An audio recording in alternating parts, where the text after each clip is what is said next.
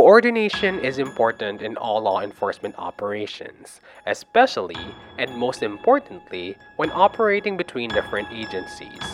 What happens when there's a failure in coordination? People die. This is most true for the Philippine National Police. It has almost 200,000 policemen enforcing all kinds of laws.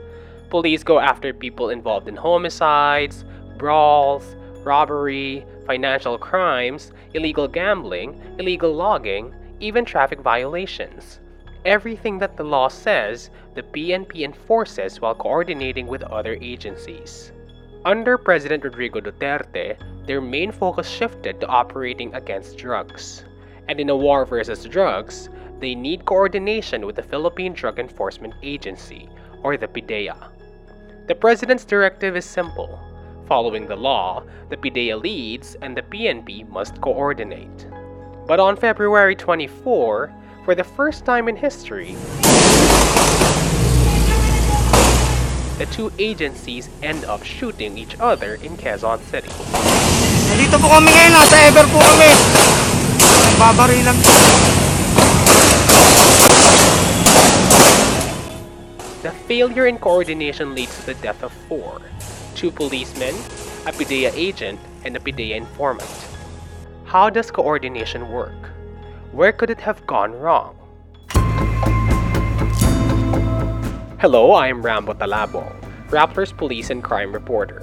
This is Rappler's Crime Podcast, Criminal.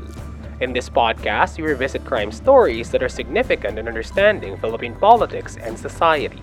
This is our 15th episode, where we will talk about the BNP and the PIDEA's coordination, as well as their mistrust against each other. For this episode, I interview retired Police General Catalino Cuy, who is currently the chairman of the Dangerous Drugs Board. Secretary Catalino Cuy, welcome to the program, sir. Salamat sa pagsama sa amin. Good morning at salamat din sa invitation, ano, uh, Rambo. Secretary Kuy, sir, pwede ikwento niyo muna sa amin ang inyong rich service history bago kayo napapunta sa Dangerous Drugs Board. I know that you're a former policeman. And could you just tell us about that? Yeah, medyo mahaba sana ito, no? Kasi ano na eh, four Go decades. lang, sir. So, i-abbreviated natin, ano? Noong ah, 1981 kasi, when I graduated sa academy, may Philippine Constabulary pa noon. So, as part of the armed forces, ano? So, I joined the Philippine Constabulary. And then, uh, after 10 years, sometime in uh, early 1990s, nagkaroon ng PNP. And I opted to join the Philippine National Police. Medyo uh, balanse naman yung ating assignment. Meron tayong mga field assignment and administrative assignment. Most of the yung uh, I, I became an aide to the former President Pedro Ramos nung chief of staff siya, SND. And later on, nung naging presidente, meron din tayong chance na magtrabaho sa Malacanang nung araw. In my senior years sa service sa PNP na, na-assign ako sa, sa headquarters ng Philippine National Police heading the Personnel uh, Directorate PNP, yung Directorate for Personnel and Records Management. But before that, naging director ako ng Philippine uh, National Police Special Action Force. And I, I went back to DPRM sa national headquarters at doon ako ano, doon ako inabutan ng retirement in uh, November 10. And then I had the chance to be to join yung yung insurance company na catering to the uniform services dun sa Public Safety Benefit Fund Incorporated, PSNBFI. Parang ano to, ito yung counterpart ng AFP MBI. So ito yung Mm. ano provider. So naka-ano ako doon, naka almost more than two years ako doon. And then with the administration ni President Duterte, I was appointed sa DILG as uh, undersecretary and later on naging officer in charge ako uh, a few months. And then early 2019, uh, dito na ako sa DDB, the Dangerous Drugs Board up to now. So may field kayo, sir, and a lot of office work as well. Tapos you were an aide to a former president, and now you're appointed to a high position under the Duterte administration. But for now, sir, we're, we're focusing on the PNP and the PIDEA. And in your experience under the Duterte administration, marami din kayong experience working with them bilang former policeman, you have a big background on law enforcement, and then under the Duterte administration, the DILG is a big department when it comes to the drug war kasi yung DILG, di ba, ang nag-oversee sa PNP. And also, as DDB, sir, you're also in charge of the policy of the drug war. Ito, sir, yung ano, isa-isa yung mga questions nating malalaki under this issue of the PNP and the PIDEA. First, sir, ano yung pinagkaiba ba ng PNP at saka ng PIDEA? Kasi tinatanong usually ng mga tao, bakit may dalawang law enforcement agencies na gumagawa ng drug war? Ang PNP na pagkalaki-laki, tapos ang PIDEA na parang over 1,000 agents lang ang in charge. Bakit meron PNP at PIDEA? At paano sila nagkakaiba? Ah, yeah. Yung PNP kasi, ang anti-drug activities nila is only among the many functions ng ah, PNP. Anti-criminality, basically, yung Philippine National Police eh. Kasari din sila sa anti-insurgency and anti-terrorism. So, mas malawak ang task or yung coverage ng Philippine National Police. Unlike sa PIDEA na talagang ang concentration nila or ang specialty nila is really anti-illegal drug ah, activities. Doon sa Republic Act uh, 9165, yung uh, basis natin para sa, o ito yung tinatawag na ano eh, yung Comprehensive Dangerous Drugs Act ng 2002 pa ito, yung creation ng uh, DDB at saka ng PIDEA.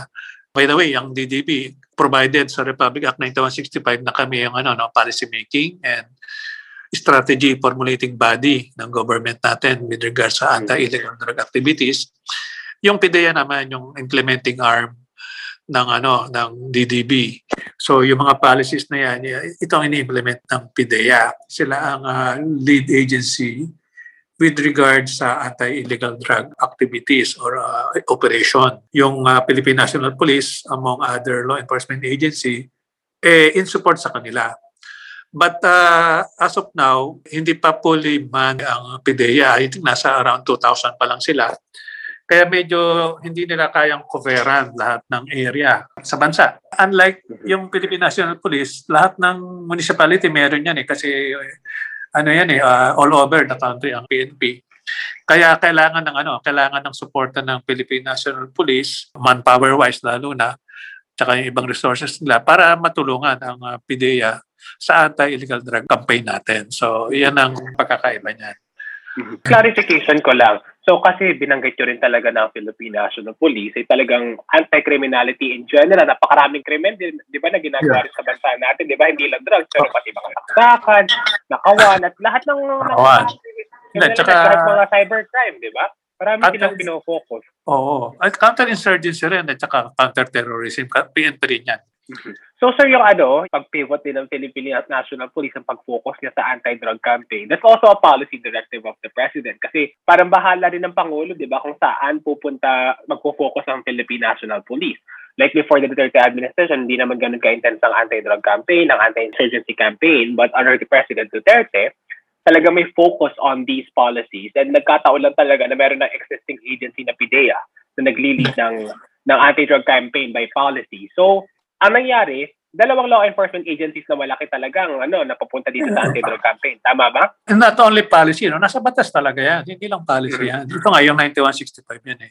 Ngayon, yung uh, role naman ng PNP sa anti-illegal drug activities, part din ng, nasa batas din yan, trabaho din yan, eh, anti-criminality yan eh. Kaya lang, yung nung nagkaroon ng 9165 nga, making the PIDEA as the lead agency, so ito yung, ano, ito yung sinusunod natin. As I mentioned, kailangan ng PIDEA yung tulong, yung suporta ng Philippine National Police para makubera nila yung lahat ng area. Sa sa ngayon ano eh ah, hindi pa ongoing pa yung manpower build up ng PIDEA pati yung kanilang mga resources, mga ma- ah, logistic, ongoing pa yan. Hindi pa nila kayang makuberan lahat ng ano eh ng area. Sa mga sa mga provincial offices, ito pa lang yata yung kompleto nila, pati yung mga major cities. Hindi pa nila kayang ah, lagyan ng manning yung mga municipalities ah, all over. Kaya in many areas natin eh underman pa ang mga opisina ng PIDEA. Hindi pa nila kayang ano ah, to to conduct itong anti-illegal drug ah, operation on their own. Kailangan din talaga ang ano tulong o suporta ng Philippine National Police, NBI, Coast Guard, ah, Custom, yan mga ganyan. Pati Armed Sir, sa Forces. batas natin talaga, di ba? Sa batas natin, sir, talagang the PIDEA was designed to be independent and to be self-leading and to be self-sufficient. Pero ang nangyayari ngayon, ang PIDEA, parang dependent siya sa PNP kasi sobrang undermanned nila, di ba? Natandaan ko kasi kina-cover ko ang PIDEA, talagang kulang, kulang na kulang ang kanilang mga personnel, kaya kailangan nila ng backup palagi ng PNP. Pero ano ba yung ideally dapat na structure ng PIDEA? Sa ngayon, ano, no, ongoing yung kanilang build-up ng recruitment, pati yung uh, procurement ng mga logistics ng PIDEA. At kasama rin sa 9165 sa batas yung support na ibibigay ng PNP sa kanila. Sin- hindi naman na sinasabi roon na ano, eh, PIDEA will act on their own. Eh. Kailangan din talaga ang, ano, ang uh, tulong ng ibang agency. At tapos nagkaroon pa tayo ng ano, no, aside from the Republic Act 9165, meron din tayo yung ICAD, yung uh, Executive Order uh, number 15 na uh, noong early 20 early 2018 yata ito nung uh, 17 nung nagkaroon ng ICAD reinforcing yung tasking ng PIDEA to be the lead law enforcement agency with regards sa anti-illegal drug activities. Talagang reminder din ni President Duterte na talagang lead agency ang PIDEA. Ngayon, sir naman, paano naman kaya yung hatian nila? Umuupo kayo, sir, dyan sa ICAD, di ba, bilang DBB Secretary. Paano siya hatian nila sa operations? Kasi, di ba, marami ring tiers itong mga operations na to. May mga high-value Oh. target, may mga small-scale drug peddlers, drug users, and iba-iba rin geographical location. Mga mas intense sa isang area, merong area na hindi naman ganun ka-intense ang drug affectation na sinasabi nyo nga. Paano siya hatian nila? There was an agreement. So yung ICAD, ang nag-chair dito, yung PIDEA, na may mayroon kaming uh, representative na nag-attend sa ano no sa ICAD meetings. Ang presence ng uh, DDB diyan sa ICAD is kung merong mga matters na which we think na kailangan kuberan ng mga the, the board resolution or board regulation, ayun ang itinataas natin sa DDB for ano scheduling ng deliberation. But yung sa ICAD, primarily operational matters ito eh. So, nagkaroon ng uh, apat na cluster yung ICAD na yan. Merong uh, judiciary dyan, merong advocacy, merong law enforcement, tsaka yung rehabilitation to integration. So, iba't iba ang chair ng subcommittees na yan. More on operational yan. So, between PNP and PDEA, yung PDEA, kinuha nila yung ano eh, yung big uh, high value targets eh. Yan ang kanilang mga tinatrabaho at ibinigay na nila sa sa PNP yung mga street level anti-drug uh, activities. But of course, pag merong mga ganyang uh, ano operation, yung mga plan operation, kailangan coordinated lahat 'yan sa sa PIDEA. At yung mga ano naman, yung mga other anti-illegal drug activities, dapat mag-submit ang report ng uh, PNP sa PIDEA para sa ano yan. Kinukulit nila lahat yung mga reports na yan. Eh. So ano sir, talagang sa mga high value target, PDA yung focus, PNP yung sa mga pangmalawakang operation. Pero sir, di ba meron rin dimension na ang PNP meron rin silang PIDEG, yung Financial Police Drug Enforcement Group, na may specialization din for high value target. And meron din yung PNP sir na CIDG. Yeah. Tapos ang bawat oh. police station, meron din silang specialized specialized police team, di ba? For oh. high value targets. Paano yung yeah. sir nag-fit into this picture? Yeah, yeah, exactly. No, before na yung yung PDEG na yan, before the PNP actually, meron tayong naalala mo yung NARCOM, Narcotics Command nung araw, PC time ito mm-hmm. noon eh. At saka during that time, yung mga anyone sa PNP, sa municipal or city stations, anyone can conduct yung mag-join sa mga anti-illegal drug activities na yan. Ngayon, nung nagkaroon na ng PDEA nga, kinuha nila yung lead sa anti-illegal drug activities, nawala na rin yung Narcotics Command ng PC nung araw sa PNP, nag, nagkaroon na ng, ano, ng dedicated unit ang PNP na mag-handle ng anti-illegal drug activities. Before the PDEG, meron pang AIDSOT eh, yung anti-illegal drug special operation task force na yan. Kung naalala mo, And not anybody from the PNP can just ano no do anti-illegal drug operation. Dapat member ka ng unit na yon para yun nga para ma, maiwasan yung ano eh miski sino na lang eh makikialam sa ganyan. So kung hindi ka assigned sa anti-drug unit ng PNP unit na to, ng police station na to or ng city police station na to, ng provincial command nito, you cannot just uh, do or arrest anyone kung hindi ka member dyan. And dito yung nagko-coordinate yung PDEC, for example, sila yung nagli-lead within the PNP sa mga anti-illegal drug activities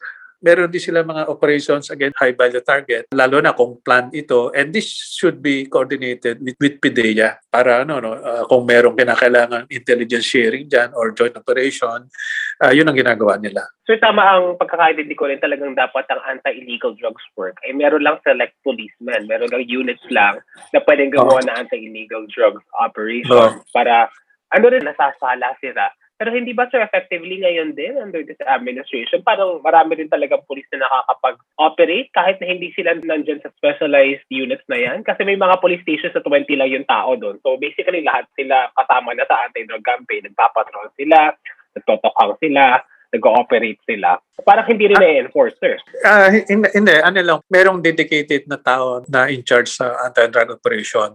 Yung participation ng ibang members siguro ng police station doon in support doon sa trabaho ng kanilang lead individual. Lalo na doon sa mga small police station, ano, pag nagkandak halimbawa ng checkpoint yan, hindi lang naman anti-drug operation yan eh, anti-criminality operation actually yan eh. At saka, importante na selected individual lang yung magjo-join or magpa-participate sa mga anti-illegal drug operation. Kasi may merong qualification at saka may training yan eh. Kami no, dito sa DDB, in coordination with the Philippine Judicial Academy, nagkakaroon tayo ng at least once every quarter per region ng continuing education among the judges, uh, prosecutor, PNP, law enforcement operatives, Kasama na rin yung sa ano dito, yung mga personnel ng BJNP and ano pa ba yung ano natin? Yeah, prosecutor and, and uh, mga judges ano. Para ma-update sila sa current development on anti-illegal drug campaign natin. Especially itong mga provisions ng 9165 merong mga justices from Court of Appeals and Supreme Court ang ating mga inimbita na maging source persons. Ano.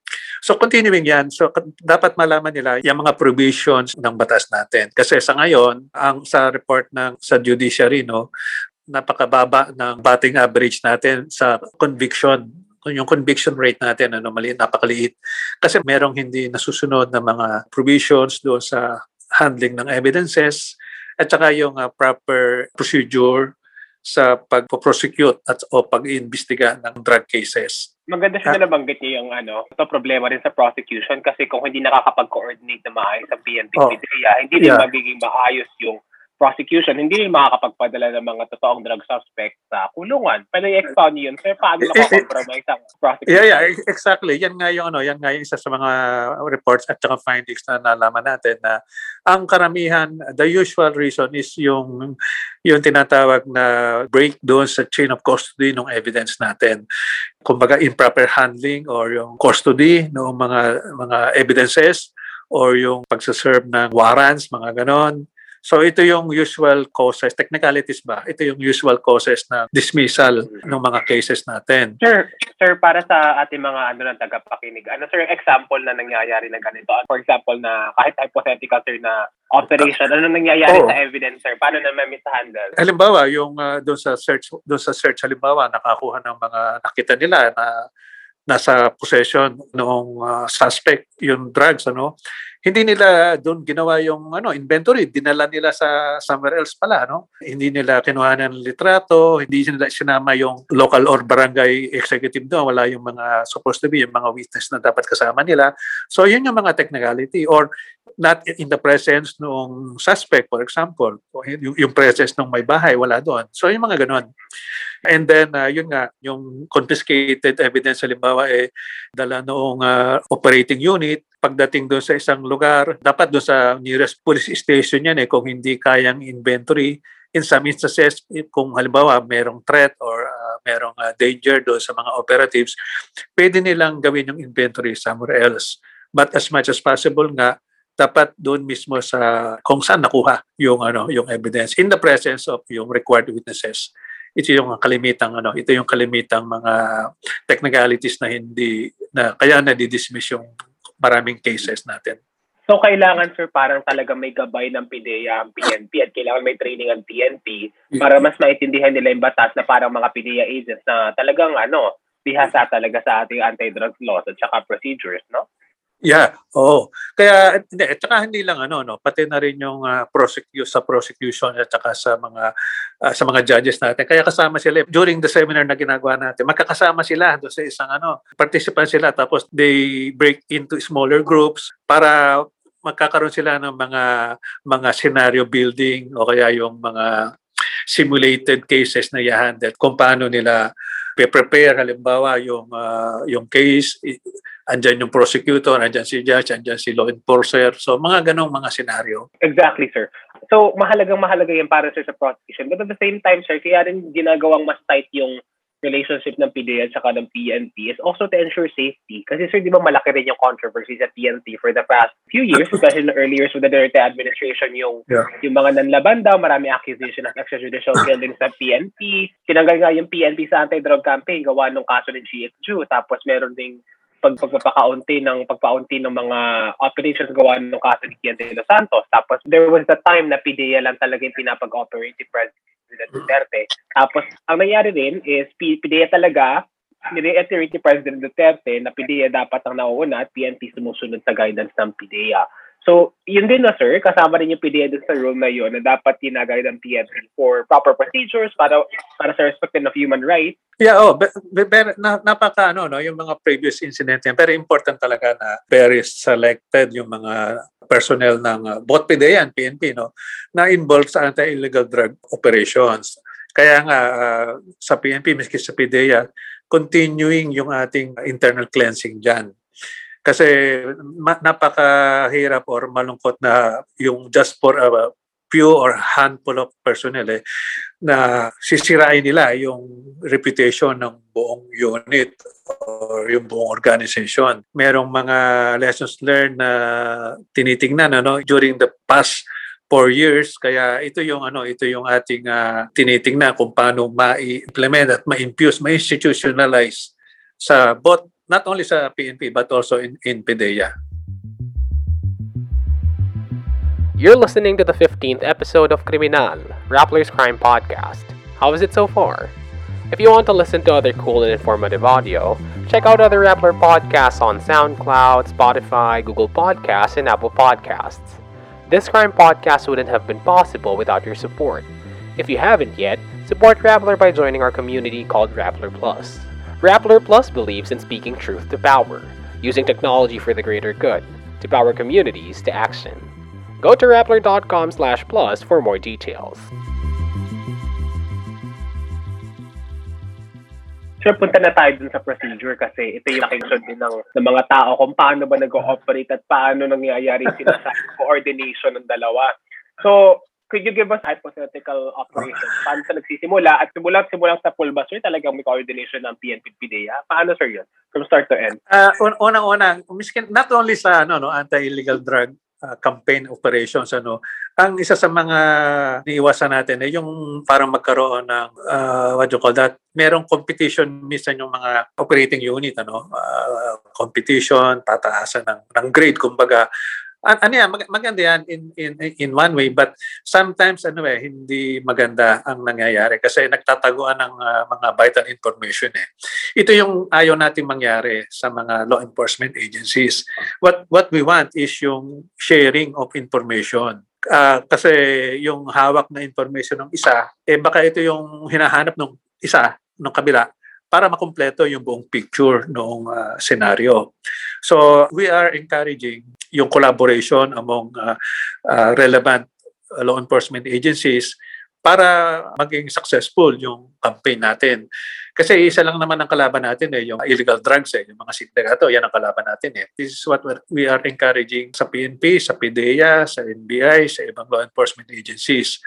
At yung coordination na to, kasama naman din ito sa 9165 na talagang the PDEA being the lead agency and the other agency like the PNP has to coordinate with PDEA with kung meron siyang operation. Yung mga planned operations are being coordinated before the actual operation. Uh, ano yan eh, kailangan yan eh para nga maiwasan yung ano, maiwasan yung uh, problema para alam nung uh, PDEA for example na may operation yung PNP dito. Yung mga ganon, maiwasan nila yung uh, Ano yun, yung, sir? Mag-send ba ng letter ang PNP sa PDEA na maggagawa kami ng operation ng ganitong may- oras tapos FYI? Paano, sir? Yeah, may ano yan, may form na yan eh, fill up lang yan eh, dekahon na yan eh.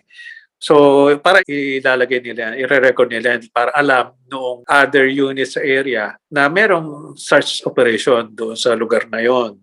Ngayon, dito ngayon papasok yung element of ano eh, yung yung trust kasi yan yung ano eh, there are many instances kasi na kumbaga may hindi wala yung kulang yung tiwala halimbawa ng isang unit dun sa isang unit, dito nagkakaroon ng mistrust, eh, yung mutual mistrust. Kaya nagtataguan sila ng mga information, nagtataguan ng mga intel uh, inputs, mga ganyan. At saka minsan hindi rin nila sinasabi yung actual target kasi minsan may mga involved talaga na personnel na nagbibigay ng mga information doon sa other side. Kaya nga even doon sa pag-apply ng warrants, naranasan ko rin to when I was, nung nasa field kami, iniiwasan namin yung ano eh, lalo na sensitive or high value targets yung ating mga, yung subject, ano. Doon pa lang sa pag-apply ng warrant, eh, nakakarating na doon sa target yung ano eh, may warrant eh. Kaya ganon ang ano, ganon ang situation on the ground eh. Uh, hindi mo alam kung saan yung asset ng kabila eh. Pinaprepare pa lang yung application mo for warrant pagdating doon sa clerk of court, eh, nakatimbri na doon sa target mo. Wala na, wala ka nang aabutan doon. So, So, parang ito yung- two-pronged, sir. Ha? Parang two-pronged yung problema, two-pronged, Oh. sir, yung problema. Na una, Yeah. competition internally na parang pagwapuhan, gano'n. Pagwapwa pa, oh, yung target, unahan kung sino makakuha rito, lalo na kung may reward, halimbawa, for example, ano. So, tapos, Tapos yun yung nga, pangalawa, sir, ang laki ng ang laking problema ng pangalawa, sir, ah, na parang so you're Yeah. seeing that delikado dahil meron ding sigurong mga ano to mall, meron mga ahente rin na talagang sangkot naka, nasa ano, kumbaga, nasa nasa plantilla nung kabila, nung kalaban, gano'n, mga gano'n yan eh. Hindi, merong gano'n, may gano'n situation. Kaya ano, hindi sila nagse-share kasi baka malaman ka agad ng drug suspect na mag-ooperate ka kasi baka Yes. yung, yung PIDEA ay nasa payroll ng drug suspect. Kaya hindi lang sa law enforcement yan, even sa mga tao sa opisina ng prosecutor, ng, ng mga piskal, ng mga mga judges, meron yan eh. Kaya yung nga, yung karamihan sa mga operatives na yan, pinipili nila kung sinong judge or kung sinong piskal yung kanilang lalapitan. Kasi yung mga previous experience nila, minsan nga may nagsusumbong, eh, ito namang si ano, pag sa kanya napunta yung mga kaso, talagang dismiss palagi. Parang ganun siya. Mga ganun, mga impression na ganun. So there's this atmosphere of distrust among the law enforcement agencies, agencies and even the judiciary, pati yung prosecutor at saka si judges kasi may pamimili ni yan. So Yeah, malaking meron- problema sa coordination to. Hindi, kaya nga di- itong ating ah, ginagawa nga na quarterly continuing education among judges, prosecutor, ipine-present natin itong scenario na ganito. So, meron tayong mga iniimbitahan mga resource persons, mga speakers na actual ano, mga operator talaga at kinukwento nila yung experience nila during actual operation. So, ito yung hinihimay-himay during the workshop, during the discussion uh, ng, ju- ng, Sir, ng mga maganda yung pro- project yung yan. Maganda yung project na talagang nag-meet sila. Pero how how do you plan to address and how will the government plan to address kaya yung root problem ng ano to yung papugian, yung pagwapuhan kaya sila nagtataguan ng information. Kasi meron ba silang parang incentive to do this? Parang yung kung mas marami ka bang huli, mas, promote ka? Kung mas marami ka bang huli, meron bang cash prize para sa mga ahenteng nakakagawa nito? Hindi, more on bragging rights yan eh. Tsaka, siyempre, mga promotion, mga ganun. Payabangan ba? Sa, sa, sa among, among units yan eh. So, ito, hindi na-discourage natin yan. Kaya nga, we encourage yung joint effort eh, joint operations as much as possible. Kasi this will build yung uh, trust and confidence and camaraderie between uh, law enforcement agencies.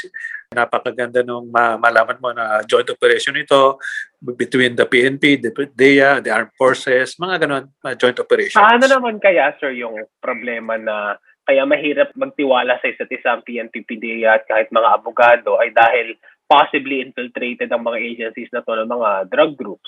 Paano kaya ay malilinis, sir?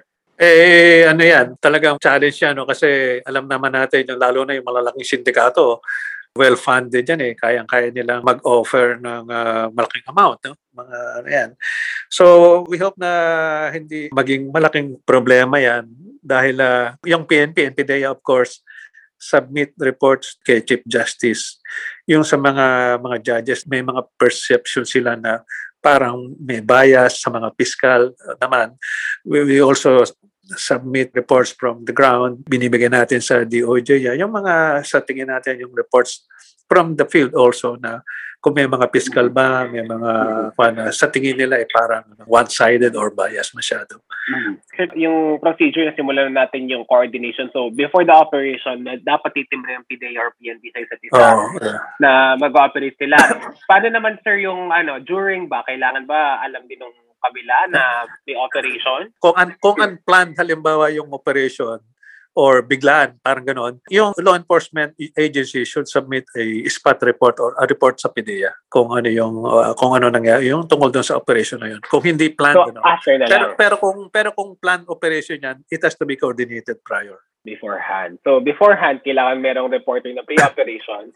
Tapos, Oo. kung biglaan at saka after, bibigay post-operation report, yung spot Oo, report. yeah. Tama ba, sir? Yeah, tama, okay. tama. So, yun yung coordination before and after. So, paano naman kaya, sir, yung ano, how does this mechanism prevent any misencounter between the agencies? I mean, we're not talking about the the encounter last week kasi tahimik talaga ang PNP doon. Pero ano yung mga, paano ito na-prevent yung magkakaroon ng misencounter? Kasi this isn't new for the Philippine National Police, di ba, sir? Meron din silang misencounter with the military and you, you've been in the PN, PNP for for decades as you mentioned and meron talaga mga misencounter ang PNP tsaka armed forces. Pero parang bago to, sir, itong PNP with PIDEA.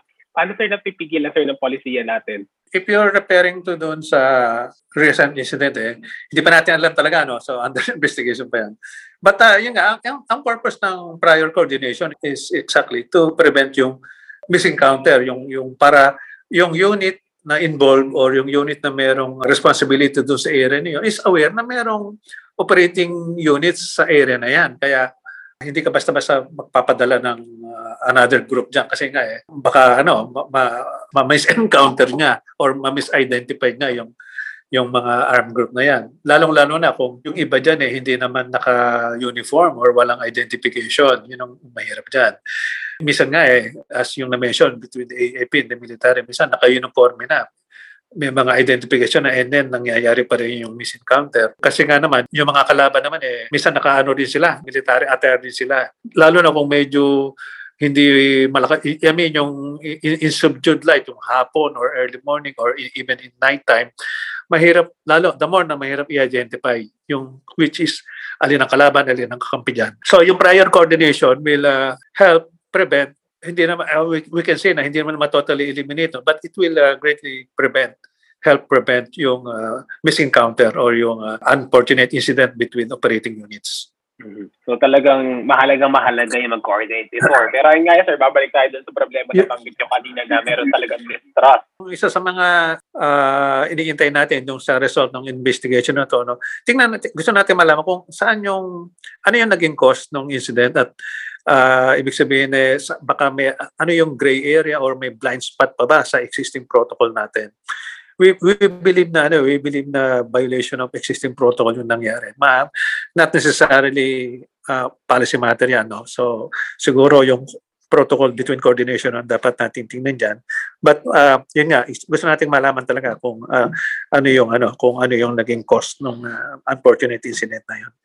Do- do- Doon sa mistrust na ano, uh, ang isa sa mga ah, ang ginagawa namin doon yan, doon sa when, nung nasa field pa ako, nung provincial director ako sa sa South noon, nagkakaroon kami ng ano eh, joint social activities between the other operating units uh, Army, yung PNP, mga ganyan, invited to social para nagkakakilala-kilala. Lalo na, no, very important na yung mga commanders, yung mga leadership nila, eh magkakasundo, nag-uusap-usap. Kasi nakikita ng mga tao yan sa babae. Pag nakikita nila na magandang samahan ng mga commanders, it goes down the line. Pero kung nakikita nila na hindi magkasundo, nag-aaway yung mga commander nila, eh makikiaway din yung mga yan. Kaya importante na alam ng mga tropa na ang, ang mga organization na to eh magkakasama, isa lang, ang- isa lang ang kalaban natin. So unity talaga sir, kailangan i-embed sa kanilang isipan na magkakampi sila. Sir, uh, my last question sir. You're a veteran policeman and you're also into drug policy sir. What is your advice for anti-drug agents for smooth operations, for clean operations, for safe operations?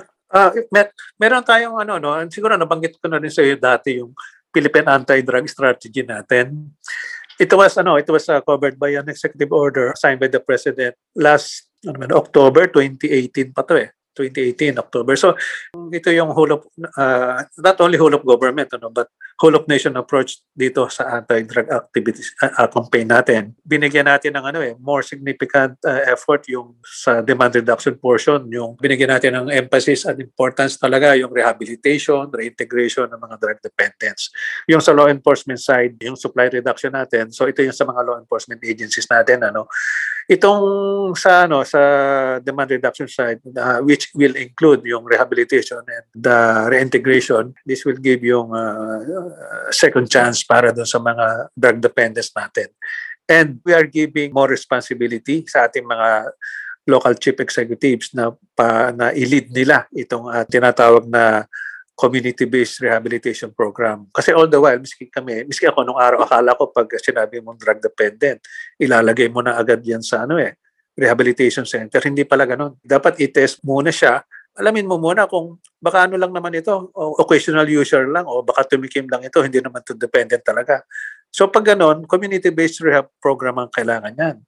Or baka ano lang eh, konting admonition lang, pwede na, yung malaman lang niya kung ano yung danger sa health at saka sa community nung drugs na yon. Uh, that, that is enough. Maraming ganong instances na kausapin lang or konting pep talk lang ang kailangan hindi na at lalayo na sila sa drugs iba namang istorya yung talaga mga drug dependents talaga so sa ating ano sa ating mga those mga personnel natin na involved sa anti-illegal drug activities, napaka-importante na sundin natin yung ano no, yung rules of law. Meron tayong ano, may mga operational procedure naman yan eh.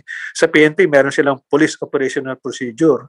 Yan sa police operational procedure na yan, pag sinunod mo yan, na nasunod mo, wala kang mababiolate na human rights diyan, wala kang mababiolate na penal code diyan. Kasi ano yan eh, yung police operational procedure is pattern or design following yung rules of law, following yung human rights na yan. Kaya pag sinunod mo lang yan, uh, you will be in the right track. So siguro yun yung isa sa mga pwede nating i-advise sa ating mga law enforcement. On the other side naman, sa ating mga local chief executive naman, meron tayong frequent dialogue sa kanila, lalo na during the rollout ng early 2019 tsaka 2020 na-meet natin yung mga mayors, governors, mga to mga misa may mga barangay mga barangay chair din tayong na-meet ipinaliwanag natin sa kanila yung malaking role nila sa ano rehabilitation ng mga drug dependents. First among ano ang main reason yan is because mga constituent nila ito eh. Kaya importante na magkaroon tayo ng community-based rehabilitation uh, facility program ano.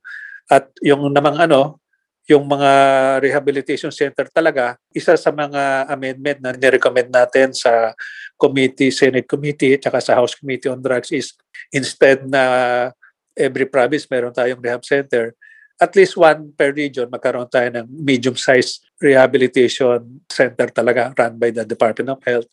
Pero at least per province, dapat magkaroon tayo ng at least one community-based rehab facility at yung mga malalaking municipality at malalaking city, at least one meron sila pwedeng mag-handle ng mga tinatawag na outpatient ano dependents. Mm-hmm. So for law enforcers, better understanding of operational procedures and for policymakers, better understanding of the anti-drug problem as yeah. a whole of nation approach problem.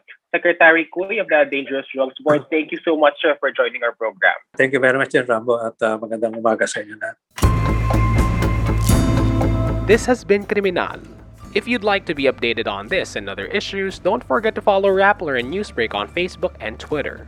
And if you have suggestions about topics we should cover in this podcast, just send me a message. My inbox is open on Twitter at Rambo Reports. I'm Rambo Talabo. Thank you for listening. Subscribe and listen to this podcast on Spotify, Apple, Google, or wherever you get your podcasts.